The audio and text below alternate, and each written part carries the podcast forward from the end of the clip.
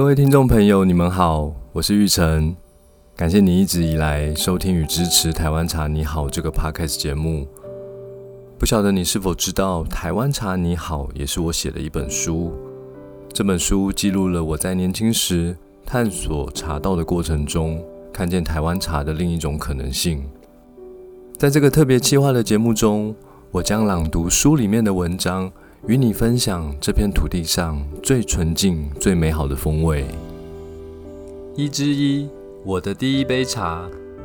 这一切都要从大学二年级的那杯茶开始说起。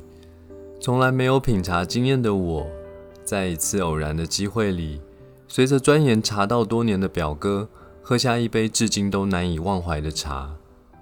讲究茶道的表哥，四处找好茶。无论是市区的茶行，还是开车上山去各地的茶园找寻最好的茶，甚至连泡茶的紫砂壶也都精心挑选。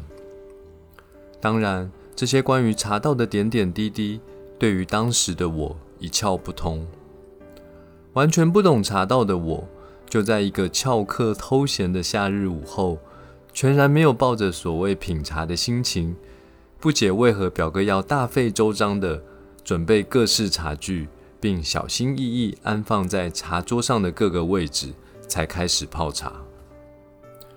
泡茶过程中的每一件事、每一个动作，都按照一定的顺序与姿态进行着，仿佛在慎重地举行一场仪式。当计时器响起，一场仪式正式开始。表哥说，水不能煮太久，一定要煮得刚刚好。所以拿出了计时器计算煮水的时间。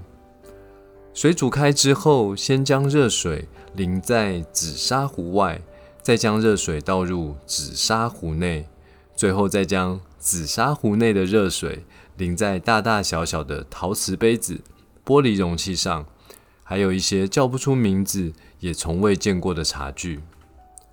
接着就要开始正式泡茶。仔细拿捏所需的茶叶量，缓缓放入紫砂壶中，注入第一次的热水，还以为马上就要有茶喝了。只见表哥快速的将茶水倒掉，紧接着注入第二次热水。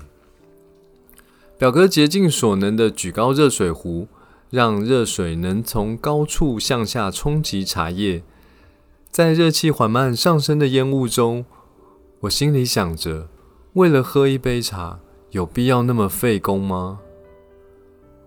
随着这个仪式的进行，等了好久，总算看到一组高杯与矮杯端到我面前。我很纳闷，一杯茶为何需要两个杯子？就差一点要把高杯直接就口时，还好表哥阻止，细细提醒。他说要把高杯的茶倒入矮杯。用高杯就鼻品茶叶的香气，用矮杯就口来品茶汤的滋味。就在一个等了那么久还要那么麻烦的心情中，这个仪式开始产生奇妙的效果。我竟然闻到一股清新淡雅的花香气，茶叶竟然有花香。对于这个出乎意料的美好香气，我非常疑惑。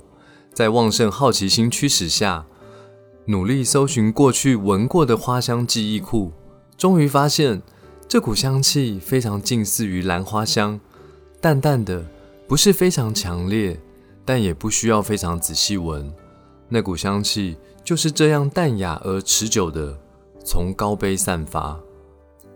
紧接着，当我把矮杯的茶倒入口中，更出乎意料的事情发生了。这杯茶像加了糖似的，竟然甜甜的，而且一种绵密滑润的感觉从舌尖舒畅到舌根。就在嘴巴还来不及说“天哪，怎么这么好喝”的时候，吞下茶汤。原本以为这个仪式的美好体验就到此结束，就在开口说还想要再喝一杯，一开口说话，满嘴竟呼出了茶香，从口腔直上鼻腔。也依旧残存刚刚那杯茶的香气。从此以后，开始对于这个仪式产生浓厚的兴趣。只要有空，便随着表哥东奔西走。试喝茶、找茶壶、逛网络论坛、添购全套茶具，自己也在家尝试各种泡茶的方法。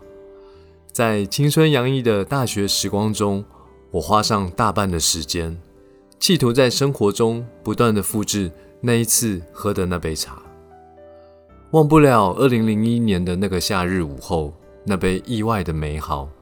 尽管在多年以后，还是依稀记得残存在口中的那份茶香，也如同怀念初恋情人般，时常怀念那杯茶的甘甜美好。